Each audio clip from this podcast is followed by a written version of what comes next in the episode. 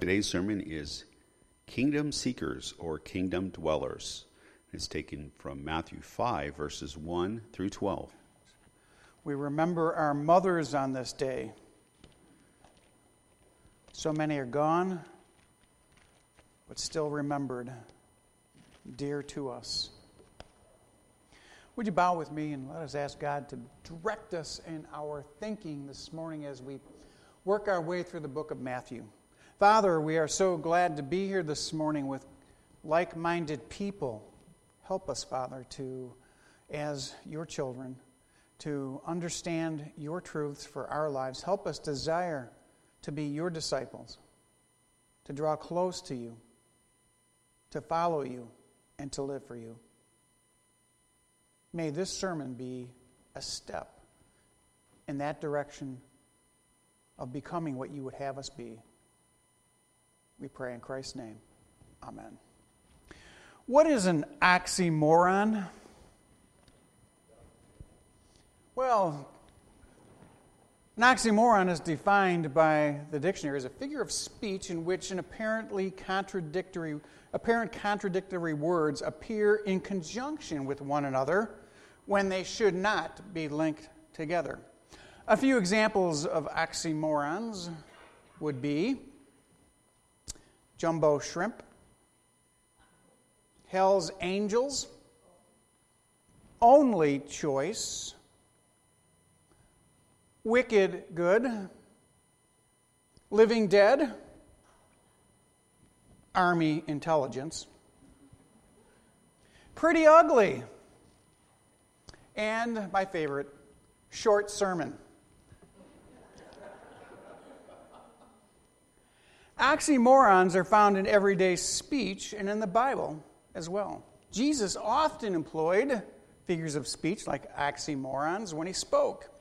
We might be a bit perplexed by his usage, however, of oxymorons, uh, especially in the study of this portion of the book of Matthew today. As you know, chapter five through seven are known as the Sermon on the Mount. And in this sermon, um, Jesus uses oxymorons. So we must consider that as we study it. Now, as preachers do study the Sermon on the Mount, it is considered by most to be the greatest sermon ever delivered. I'd like to set the stage for our study of it by giving you the context once again of the Sermon on the Mount in the book of Matthew. Matthew was writing to his Jewish brethren who were under the paradigm of the law of Moses. He wrote to them around fifty to sixty A D, and he wrote this book in cooperation with the Apostle Peter, who was martyred in Rome in or about sixty-three, sixty-four A D. Many of Matthew's Jewish brethren had not even heard of Jesus, or if they had, they had rejected him outright.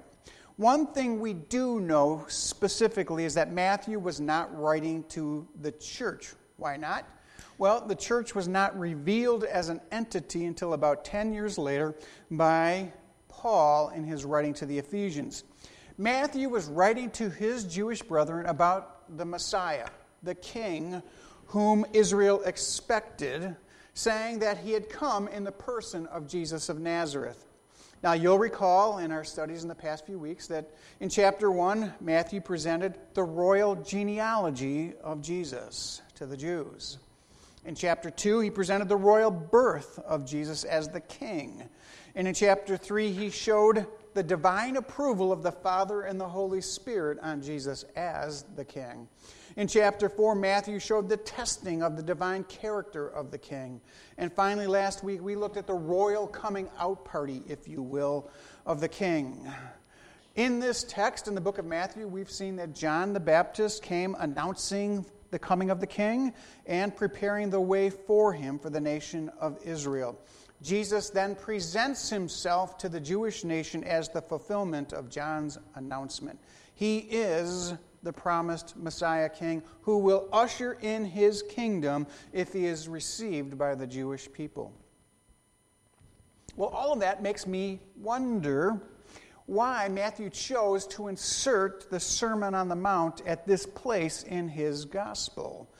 Because we know that the Sermon on the Mount probably took place much later in his ministry. So, so for, for whatever reason, Matthew pushes it to the front of his book. Now, some have called this the Savior's Manifesto, the Constitution of Christianity, or at least for the coming kingdom. I see it more as a statement of the ethical principles that will be in the Messiah's millennial kingdom. Those principles are active, however, for all of those who are kingdom people. These principles are always embedded in all of Jesus' teaching, and we see that especially true as they are highlighted or juxtaposed, if you will, against the teaching of the Pharisees. They, of course, reject his ethical principles. They reject his kingdom offer. They reject him, and they lead the people of Israel to do so as well. So these these spiritual principles taught by Jesus are highlighted against the hype, the hypocritical practices of the Pharisees. Donald Trump would call their teaching fake righteousness. Let us be clear about this. The sermon of Jesus is not presenting some new way of salvation for the sheep, the lost sheep of Israel. Salvation is always the same in every age, in every dispensation. People are saved or believe in God based on the promises that he makes to them. Salvation is always by faith alone in Christ alone. It's simply the amount of information is different in different dispensations. Before Jesus came at Bethlehem, his incarnation, the Jews looked forward to the coming Messiah, the promise of the Messiah. But the deliverer that they had in mind was not what appeared at Bethlehem. They were looking for a political king, one who would free them from the domination of the Romans. Many Reformed scholars interpret the Sermon on the Mount as a guide to salvation. They see good works as bringing in salvation to them. But this is wrong. Why? Because it conflicts with the rest of Scripture, the clear teaching of Scripture. Salvation is always based on faith and not on good works. We can go all the way back to the book of Genesis in chapter fifteen and verse six and read that the first Jew who ever believed in God, it was accredited to him for his, his belief for righteousness. Abraham believed God, and it was accredited to him as righteousness. There you go.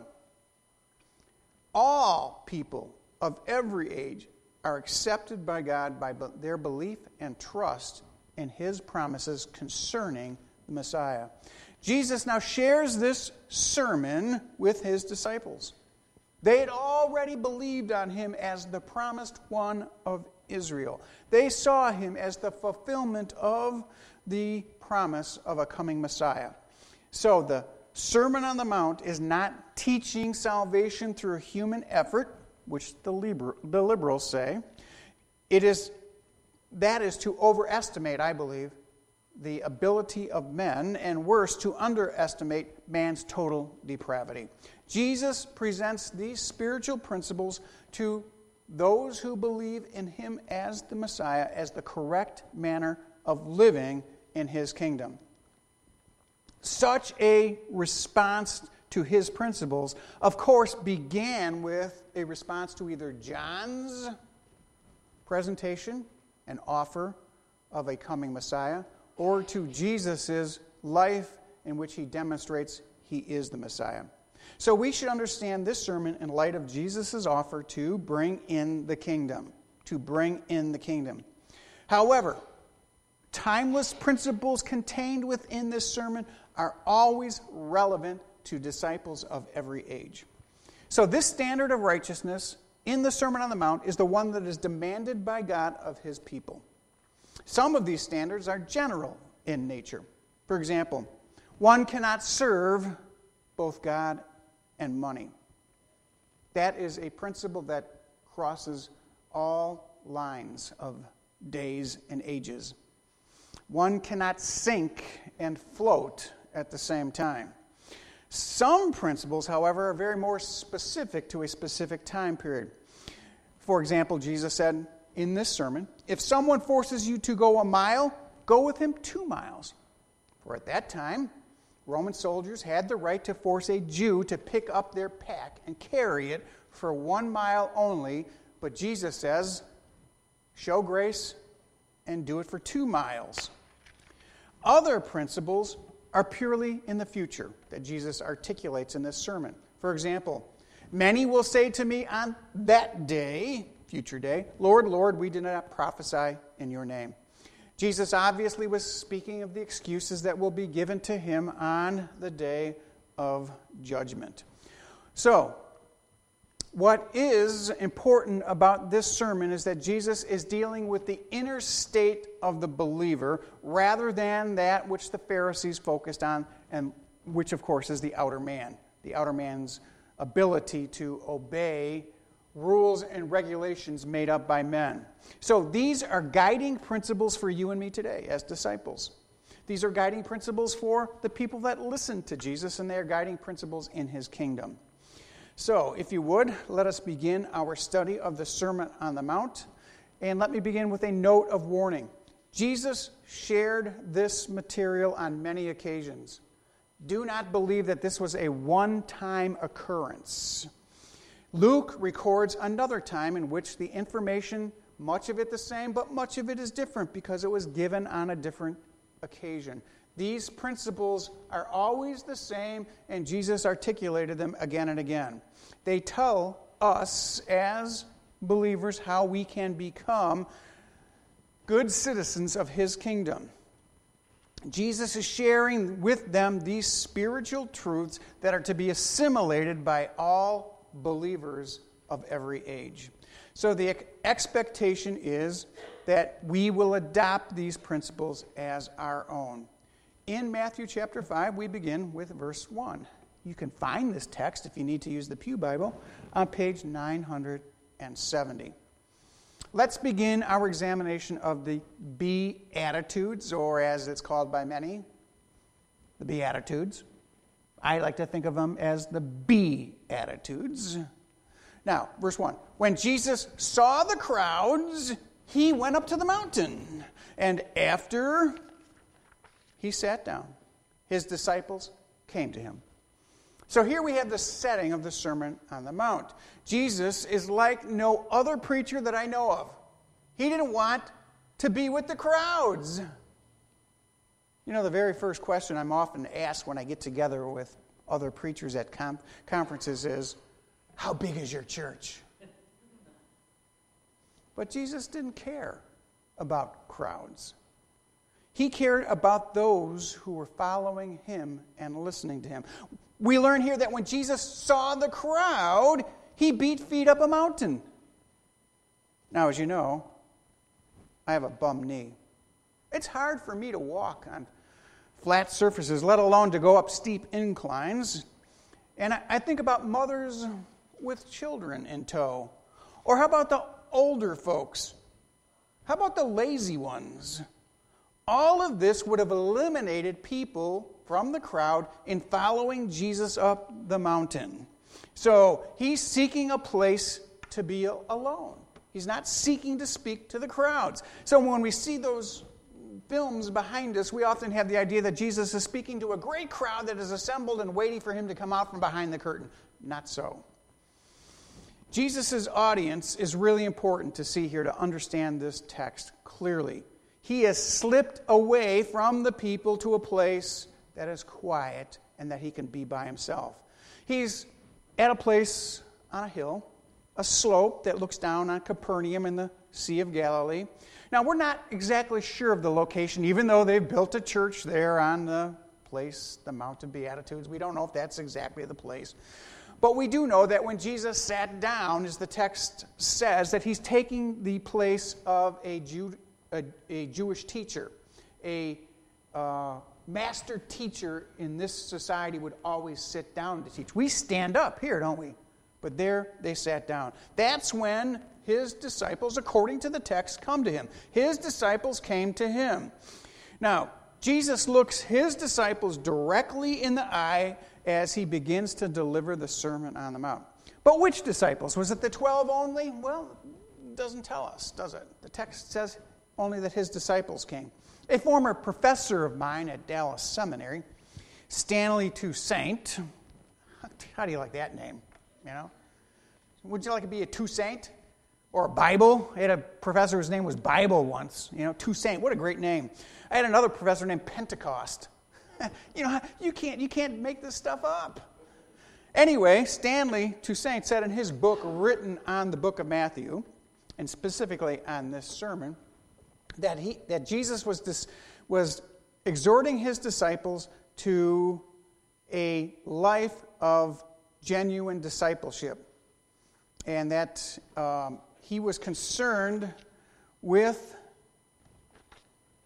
hypocrisy and unbelief. They are enjoined by this sermon to enter into the narrow gate and to walk the narrow way. And this is included in the discourse, says Toussaint, but it is only a secondary application of the sermon. Jesus is teaching his basic twelve disciples, and maybe there's a few others gathered within there, these life-changing principles. And in verse two, we read, and I love this, he opened his mouth. Isn't that great? And he began to teach to them, saying, here we have the great teacher, the master teacher. He opens his mouth to teach. Does, what does that tell us? Jesus was a real human being. He wasn't some ghost. He had a mouth, and he began to teach his disciples. Could, could Matthew have been any more descriptive? I don't think so. This tells us the disciples must be teachable rather than argumentative. Frankly, when I teach, I find many people today that come to my Bible studies are not teachable. They're argumentative. They've read the text one time, and therefore they think they know it all. But notice here that the disciples will sit and they will not offer their commentary with Jesus about what he's teaching. They're listening. They're teachable. They don't think they know everything already. So, my advice to you is, oftentimes it's better to sit and listen than to interject your comments. Truth is, most believers are very immature. And what they want you to do as a Bible teacher or as a pastor is to validate what they already believe. But that's not the role of the teacher. That's not the role of Jesus. He challenges them, and any good teacher will do this, challenge you to think deeper about the core issues of your life. What do you really believe? That's what Jesus does here in this. He's challenging these people who are following, basically the twelve that he's called to be around him, about kingdom principles, and are they living these in their lives now? Let me ask you, are you a kingdom seeker, or are you a kingdom dweller? Do you think you're already in the kingdom and you know everything and that your old nature has been eradicated from you? Or are you a kingdom seeker? Do you still have the inquisitiveness that you did on the first day that you believed? Do you still have the desire to know Christ deeper? Are you a kingdom seeker? I know many a Christian who thinks they've got their ticket punched to heaven already. I'm good. I don't need to learn anything else. I'm, I'm just I'm just living my life now, waiting for the day when I die and go to, into the Lord's presence. We are to be kingdom seekers. We are to be teachable. We are to be listeners to what God has to tell us through his word. Now, something that we need to understand about this sermon of Jesus, the Sermon on the Mount, is that his sermon is descriptive. That is, it is not prescriptive. The sermon presents ideally what the disciple should be becoming rather than what the disciple should do. It's about being rather than doing. Jesus' commentary on the outward obedience of believers is an outgrowth of what they have become inwardly. In that vein, he shares three spiritual qualities of the follower of himself at the beginning of the Beatitudes. And then he will share four spiritual qualities of service. So, as I said, these are the Beatitudes, not the do attitudes. These are inner changes that the believer needs to make to become his full-born disciple and to experience the abundant life. Jesus begins with the ideal. Jesus begins with the ideal of inner character for his kingdom seeker. Disciples then are to internalize, assimilate, make these principles their own, and thus shape and change their character. Looking at verse three, we see the first of these principles that Jesus shares, the ethical quality of a believer. He says, "Blessed are the poor in spirit, for theirs is the kingdom of heaven." The first beatitude here is not meant to be a pithy saying that you put on a plaque and post on your wall in your kitchen. No, these are not just cute catchphrases. These are life-changing truths to be implemented by any believer who wants to be a disciple of the Lord Jesus Christ. Each of these begins with the word blessed. As you can see behind me, hopefully, there's a translation there of the Greek term makarios. As you, as you see, it's not another Greek word that, uh, that Matthew could have used. He uses this word to translate G, translate blessed, uh, which could have been translated a number of ways if he used the other Greek word, which we get our word eulogy from. This word is more nuanced. Markios implies that we are blessed, that we are happy, or that we are fortunate. So it could be translated, all eight of these, as happy are, or blessed are, or fortunate are those who follow this prescription. So, the blessing of God is not circumstance dependent, it is character dependent. We find this stated in the Old Testament as well about believers. For example, in the Psalms, David writes in chapter one, "Blessed is the man, or happy is the man, or fortunate is the man, who walks not in the counsel of the wicked, but stands, nor stands in the way of sinners, nor sits in the seat of the scoffers." And then later on in the same book he writes, "Blessed is the one whose transgression, transgression is forgiven, whose sin is covered. Blessed is the man against whom the Lord counts no iniquity, and in whose spirit there is no deceit. Blessed is the man who makes the Lord his trust, and who does not turn to the proud, nor go astray. Blessed are those whose way is blameless and who walk in the law of the Lord.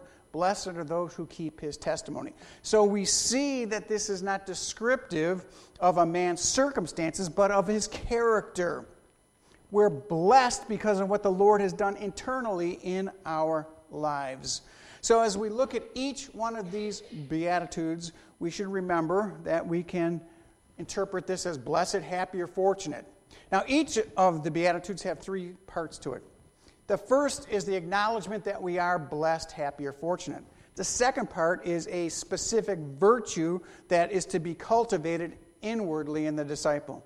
Thirdly, there is a promise that is related to kingdom seekers as a reward or a comfort for cultivating this inner ethic. Inner happiness is what's being spoken of here, and not outer circumstances.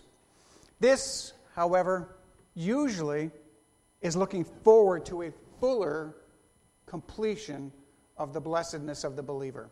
Okay? The first one is being poor in spirit. Isn't that kind of an oxymoron? Wouldn't you rather be rich in spirit? These disciples are poor in spirit because they are depending upon God rather than themselves. It's the internal understanding that is opposite of the attitude in the world. The world is self-dependent. We want to pull ourselves up by our bootstraps, and we become proud and haughty about the things that we have done. But the disciple of Jesus possesses an inner attitude of humbleness that is based upon the grace of God. The disciple who is poor in spirit has come to the place where he acknowledges his sin and his depravity and his total dependence upon God's goodness and God's character. As I said, this is opposite of the attitude of the world, which is self-sufficiency. Paul wrote about this to the Corinthians, saying, "Not that we are sufficient in and of ourselves to claim anything as coming from us. Our sufficiency is from God." There it is, poor in spirit. The world promotes being the captain of your own ship, taking charge, being dominant, type A personalities. But the believer who is becoming the disciple of Jesus Christ is not self-dependent, but God-dependent, yielded to the Lord, and enjoys His happiness and His peace. The Lord wrote this through the prophet Isaiah. "The one who is high and lifted up, whose name is holy," that is God, "says, I dwell in high and holy places, and also with him who is of a contrite, lowly spirit, to revive the spirit of the lowly and to revive the heart of the contrite." That's poor in spirit. This is not fake humility either. This is true humility. This is a proper understanding of how sinful we really are. Now, as we look at the promises that are given in each of these blessings, each of these Beatitudes, I'd like you to notice that there is a conjunction used, and it's translated in your English text as for. You can put up that slide, if it's not up already. Hadi is the Greek word that is translated, as I said, as for, but it could be better translated as because. Uh, according to the Greek grammars, either one of those are acceptable. So if we translated it better as because, the first Beatitude would read, "Blessed are the poor in spirit, because theirs is the kingdom of heaven." This obviously speaks of possession. You're blessed because you possess the kingdom of heaven. And as you know, heaven is, is an allocution, which is a word that stands for another. Jews didn't say God, so this is the kingdom of God. You are blessed if you are poor in spirit, because you will possess the kingdom of God. Here is the king presenting the offer of the kingdom to those who are poor in spirit, saying, "This is your reward." Now, this is not a qualification for kingdom entrance. That's what a lot of preachers preach. In order to enter into salvation, you have to become poor in spirit. That's not what this text is saying. This text is saying, because you know the Savior, and because you are following Him to the deeper life, and because you have expressed poor in spirit rather than haughtiness and pride, the kingdom of God will be yours. Now, verse four, the Lord shares the second beatitude. "Blessed are those who mourn, for they shall be comforted." Remember, Jesus is speaking to those Jews who already believe in Him, His disciples, and all Jews had a lot to mourn about. What did they have to mourn about? Well, every Jew could remember the way things were. When David and Solomon ruled over the kingdom of Israel, and it was the largest, greatest nation on the face of the earth. But because of the rebellion of God's people, because they rebelled against His covenants and against His law, they were sent into exile. Blessed are those who mourn, or who recognize the sinfulness of the nation of Israel. And the promise here is, because they will be comforted. For they will be comforted. Here we have a picture of who Jesus is as the King. Do you remember that from the Old Testament, where He says He is the Wonderful Counselor? Here He's comforting them. The Comforter is counseling them and comforting them. So we see this spoken of also in the book of Isaiah. Again, we return to the Old Testament, where we see this same truth being expressed to the children of Israel. There in Isaiah chapter sixty-one, we read Isaiah saying, "The Spirit of the Lord is upon me, because He has appointed me to bring good news to the poor. He has sent me to bind up the brokenhearted, to proclaim liberty to the captives, to open the prisons of those who are bound, to proclaim this is the year of the Lord's favor and that the day of vengeance of our God is to comfort all who mourn. Jesus is presenting himself as the king, and the nation has been mourning because they've been taken over by the Romans, they've been in bondage, they've been exiled, and here Jesus is to comfort those who are mourning over Israel. Isn't that awesome? The third beatitude, if you will, shared by Jesus with his disciples on the Mount that day, is blessed are the gentle, because they shall inherit the earth. Now, maybe your English text says meek. I think gentle is a much richer and deeper word and more appropriate uh, to the text. Meek bears the idea of a man being tame, compliant, unresisting, and even timid. I think it's better to think of the English term gentle. And according to the Greek dictionary, it can be translated as either. The disciple should possess this quality of gentleness, also expressed as kindness or sympathy or consideration or benevolence. There's a huge difference, however, I think, between gentleness and meekness. As you can see, the Greek word praus on the screen behind me, which some translations prefer to use, uh, I prefer gentleness because one of the fruit of the Spirit that disciples are to ex- exhibit is gentleness. Jesus exhibited gentleness in his, ho- in his own life. Jesus came as a lamb to be slaughtered.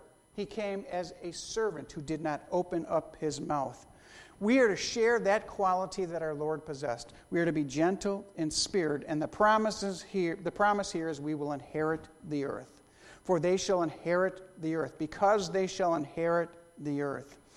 The promise here, now speaking to my Reformed Calvinistic brethren who think of a thousand-year reign as mythical, that it's in the heart of the believer and that it's going on now, I say this speaks of a literal kingdom.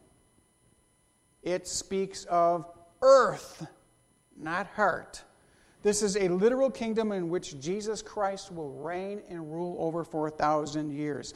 We will be there with him, especially those disciples that have a gentleness of spirit. We will rule with him.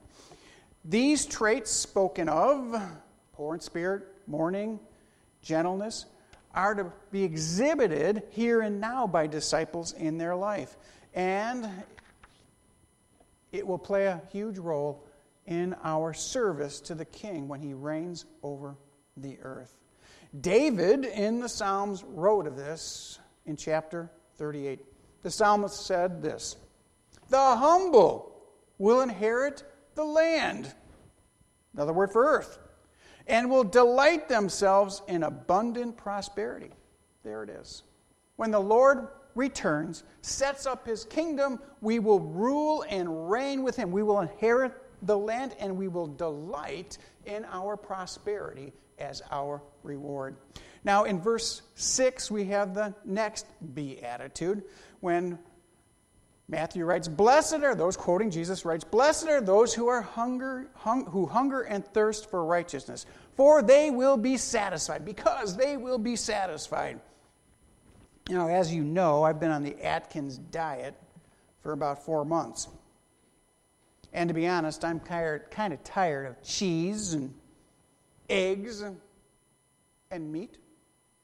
I'm hungering and thirsting for a Chicago hot dog and a chocolate shake with all the trimmings. Wouldn't that be awesome? Well, maybe when I travel this June, I'll get one. One of the attitudes of a disciple is that they should hunger and thirst after righteousness. This speaks of the disciple's spiritual appetite. The truth is, few believers develop a consuming appetite for the Word of God. To most folks, Studying the Bibles might be studying the Bible might be compared to eating root vegetables. You know, ugh, rhubarb, beets, turnips, no thanks. But the Bible is sweet honey to the lips of the believer who desires, who's thirsting, who's hungering after righteousness. The truth is, most Christians just look at Christianity as a fire insurance plan against hell. But we as kingdom seekers, as those who want to be His disciples, followers of the Lord Jesus Christ enjoying the abundant life, must hunger and thirst over scriptural truth, over the Word of God. We must subsist and live on the bread of His Word. The growing disciple can think of hardly anything else other than God's Word. To experience it, its richness, its depth in our life, and to fill that void that is there, created by our sin nature. The promise is, for because we will be satisfied. Notice on the screen behind me that we have the word, Greek word korzeo, which implies a complete satisfaction. As the psalmist David wrote in chapter one hundred seven, for He has satisfied the thirsty soul and the hungry soul. He's filled it with what is good. Isn't that awesome? God will richly fill your life with good things. You will be satisfied. The Lord assures us of that. Now, the fifth Beatitude Jesus speaks to His disciples about is in verse seven. Blessed are the merciful, for they shall receive mercy. This is an easy one, isn't it? You and I know about mercy. God has expressed His mercy to us. He's spared you and me the pain of suffering for our sin. He's shown us mercy. That is, He's given us deliverance, which we do not deserve. We deserve punishment, don't we? But He's been merciful to us. And He continues to show us that mercy each and every day in our lives. What is mercy? It's forgiveness. It's compassion expressed to someone else. God has expressed His mercy and compassion to us by, by forgiving us. Now we need to reciprocate and show that forgiveness and compassion to others. As disciples, we have a great privilege in imitating the Lord Jesus by showing others forgiveness and compassion. Now, I've been in the church for a long time. I've been a pastor for over thirty years. And to tell you the truth, you don't find a lot of mercy in the church. It's supposed to be reciprocal, but often it is not. The promise here is that those who are merciful shall obtain mercy. Your reward in heaven is based upon your activity here and now. Then and there is what you is will be reflected in here and now. How are you doing at this character trait in your life? Are you developing it? Are you merciful? Are you compassionate to others? Are you forgiving? Some have suggested that the judgment seat of Christ is in view here.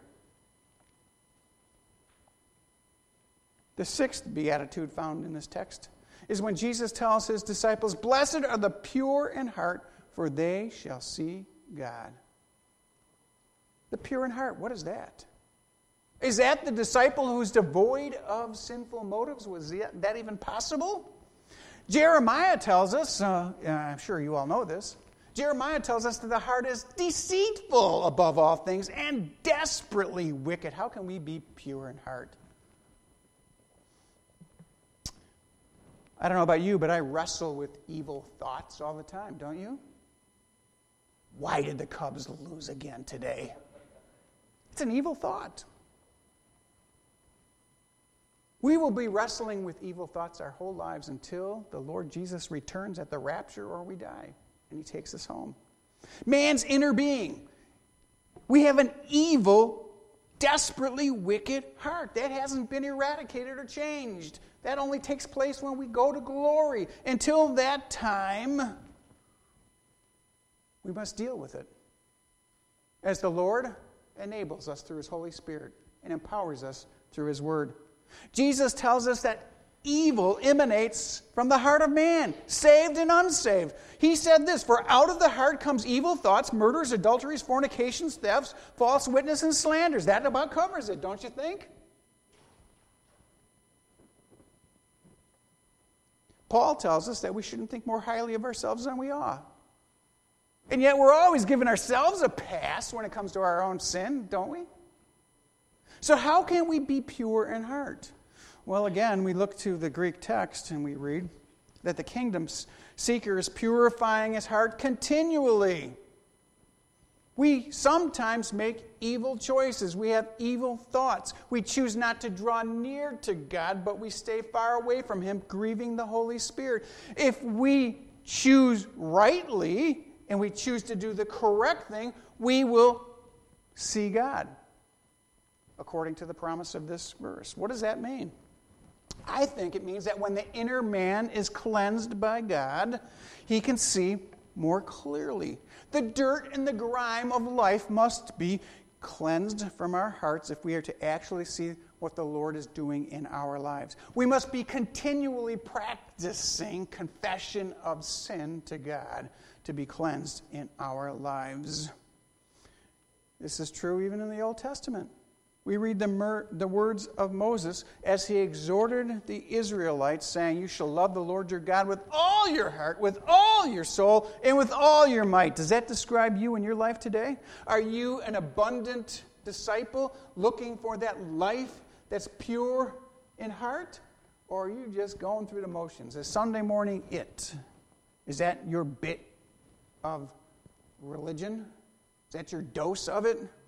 We need to be consciously thinking about this with a heart totally dedicated to the Lord and confessing our shortcomings if we are to have a pure heart.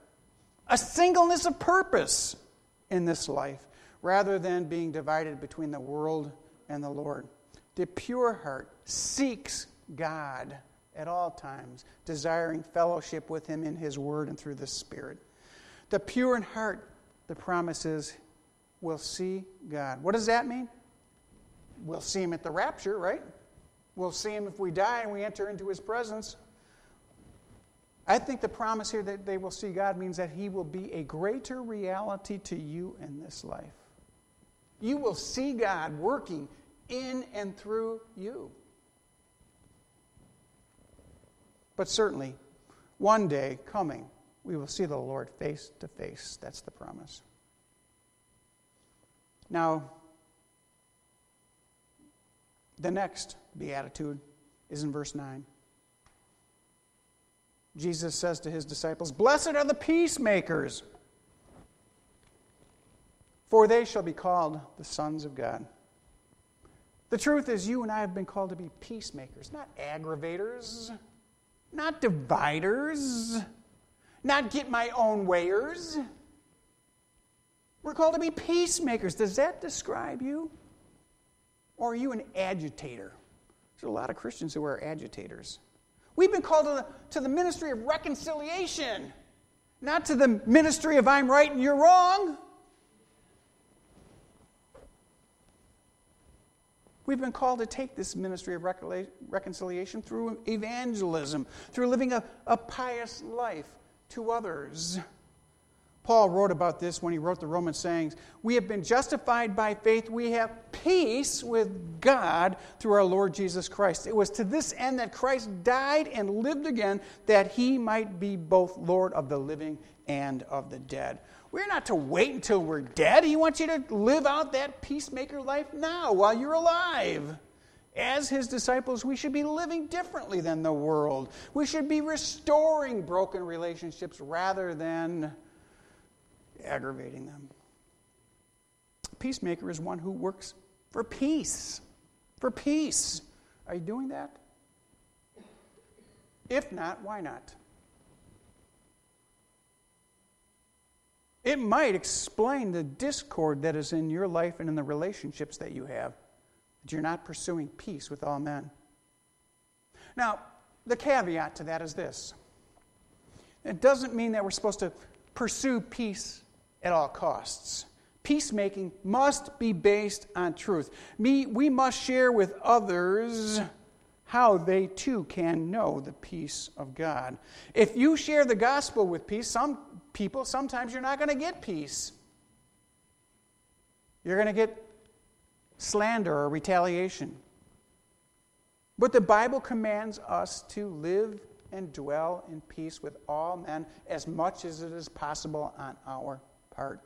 We are to be ambassadors for Christ. We are to be peacemakers. We are shod, our feet are, with the preparation of the gospel of peace. But again, this is not peace at any cost. We've been called to live a holy life, and we cannot compromise on truth and have a fake peace. We must never do that. We must contend for the truth and not be contentious about the truth. The blessing of the peacemaker is said here to be that they will be called a son of God. We do not become sons of God by making peace. We manifest ourselves as peacemakers, as the sons of God. Disciples should reflect peacemaking in their life on a daily basis. Are you? Now, the last beatitude of this portion of the Sermon on the Mount, in which Jesus describes the inner attitudes of the believer, is in verse ten. Blessed are those who are persecuted for the sake of righteousness, for theirs is the kingdom of heaven. I find it very interesting and noteworthy that persecution comes on the heels of peacemaking. Isn't that interesting? If you desire to bring peace, an end to conflict between others, you might find yourself in the midst of it. Peace officers often find themselves, when they go to domestic problems, to be in the midst of the conflict instead of bringing peace. The truth is, no, none of us are, are going out and looking to be persecuted, are we? Unless you've got some kind of mental health problems. Paul tells us in Second Timothy, however, chapter three and verse twelve. If you've never heard this, if you've never underscored this in your Bible, if you've never highlighted, do it now. This is something you should know and understand. All who desire to live godly in Christ Jesus will be persecuted. Listen now, if you want to live the deeper Christian life, if you want to be a disciple of Jesus Christ, you will be persecuted. There's no way about it. It's not you might be, you could be, it's you will be persecuted. Why? Because living the life of a disciple makes you the target of the world. The godly attract trouble like a magnet attracts metal. But there is a caveat to this. That is, the suffering that you experience in this life Must be, must be for righteousness' sake. I know a lot of Christians who complain about the suffering they go through when it's their own fault. That doesn't count. There's a lot of annoying believers, aren't there? If you've ever been a, a leader in the church, you know this is true. People bring troubles on themselves, and then they want to say that I'm suffering for Jesus, when they're really suffering for their own behavior. The truth is, any suffering that will be rewarded by God must be suffering that's done for righteousness' sake. And if it is, the promise is that you will receive the kingdom of heaven. Again, the kingdom of God. What does that mean? The disciple who suffers in this life for Jesus Christ will be present in the millennial kingdom, and he will be given special place in the reign of the Lord Jesus Christ. The greatest blessing of all is probably to be in the kingdom, yes, but to even be used by the king in his rule over this world will be something that will be wonderful and great. Now, this is so important, this last beatitude, that Jesus uses two more verses to fill it out, to define it, if you will. He says in verse eleven, blessed when people insult you and persecute you falsely and say all kinds of evil against you. Why? Because of me. Has this ever happened to you? You ever been called a Bible basher?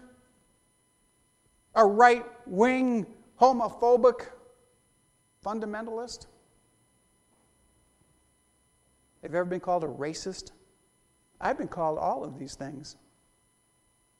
You see, if you stand for truth, if you tell people what God said, they're going to dislike you, if not hate you. They will come after you. They will attack you. They will try to hurt you. If you say nothing, that's probably not going to happen.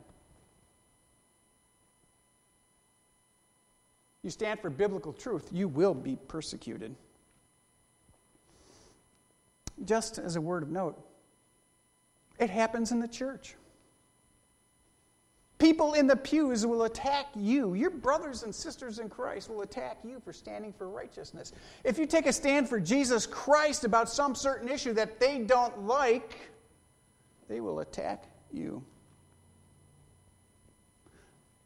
Some of the meanest people I've ever met are Christians. But again, the caveat is, you must be speaking and standing for the Lord Jesus Christ. You must be righteous. Jesus says here that if you are persecuted for Him, this will either come through physical attack or personal attacks. They'll say things about you or they'll do things to you. Now remember, it must be because you're taking a stand for Christ, not for some other issue. And if this happens to you, in verse twelve, we read that we should rejoice and be glad. Not woe is me. Oh, I'm getting, I'm getting a bad end of the deal again because I'm a Christian. Right? Rejoice and be glad, it says, for your reward in heaven is tiny. Just minuscule. You know, oh yeah, happy birthday, happy reward. No, your reward is great, for in the same way they persecuted who? The prophets before you. There it is. Discipleship is far more than an insurance plan against hell. It's a kingdom to be sought. It's rewards to be granted. It's comfort to be received. It's adulation from our Lord for doing a good thing. Well done, my good and faithful servant. Not you bum, get to the end of the line. What do you want to hear? What do you want to experience in this life? It all depends on whether you are a kingdom seeker or a kingdom soaker. Do you think you're in the kingdom already and you can just sit on your butt and do nothing? Oh, I'm sorry. Rear end.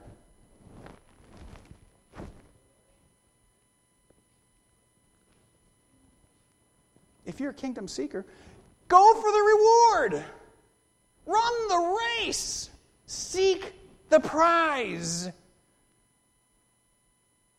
Forget about the naysayers. Forget about those who will criticize you, who will call you names.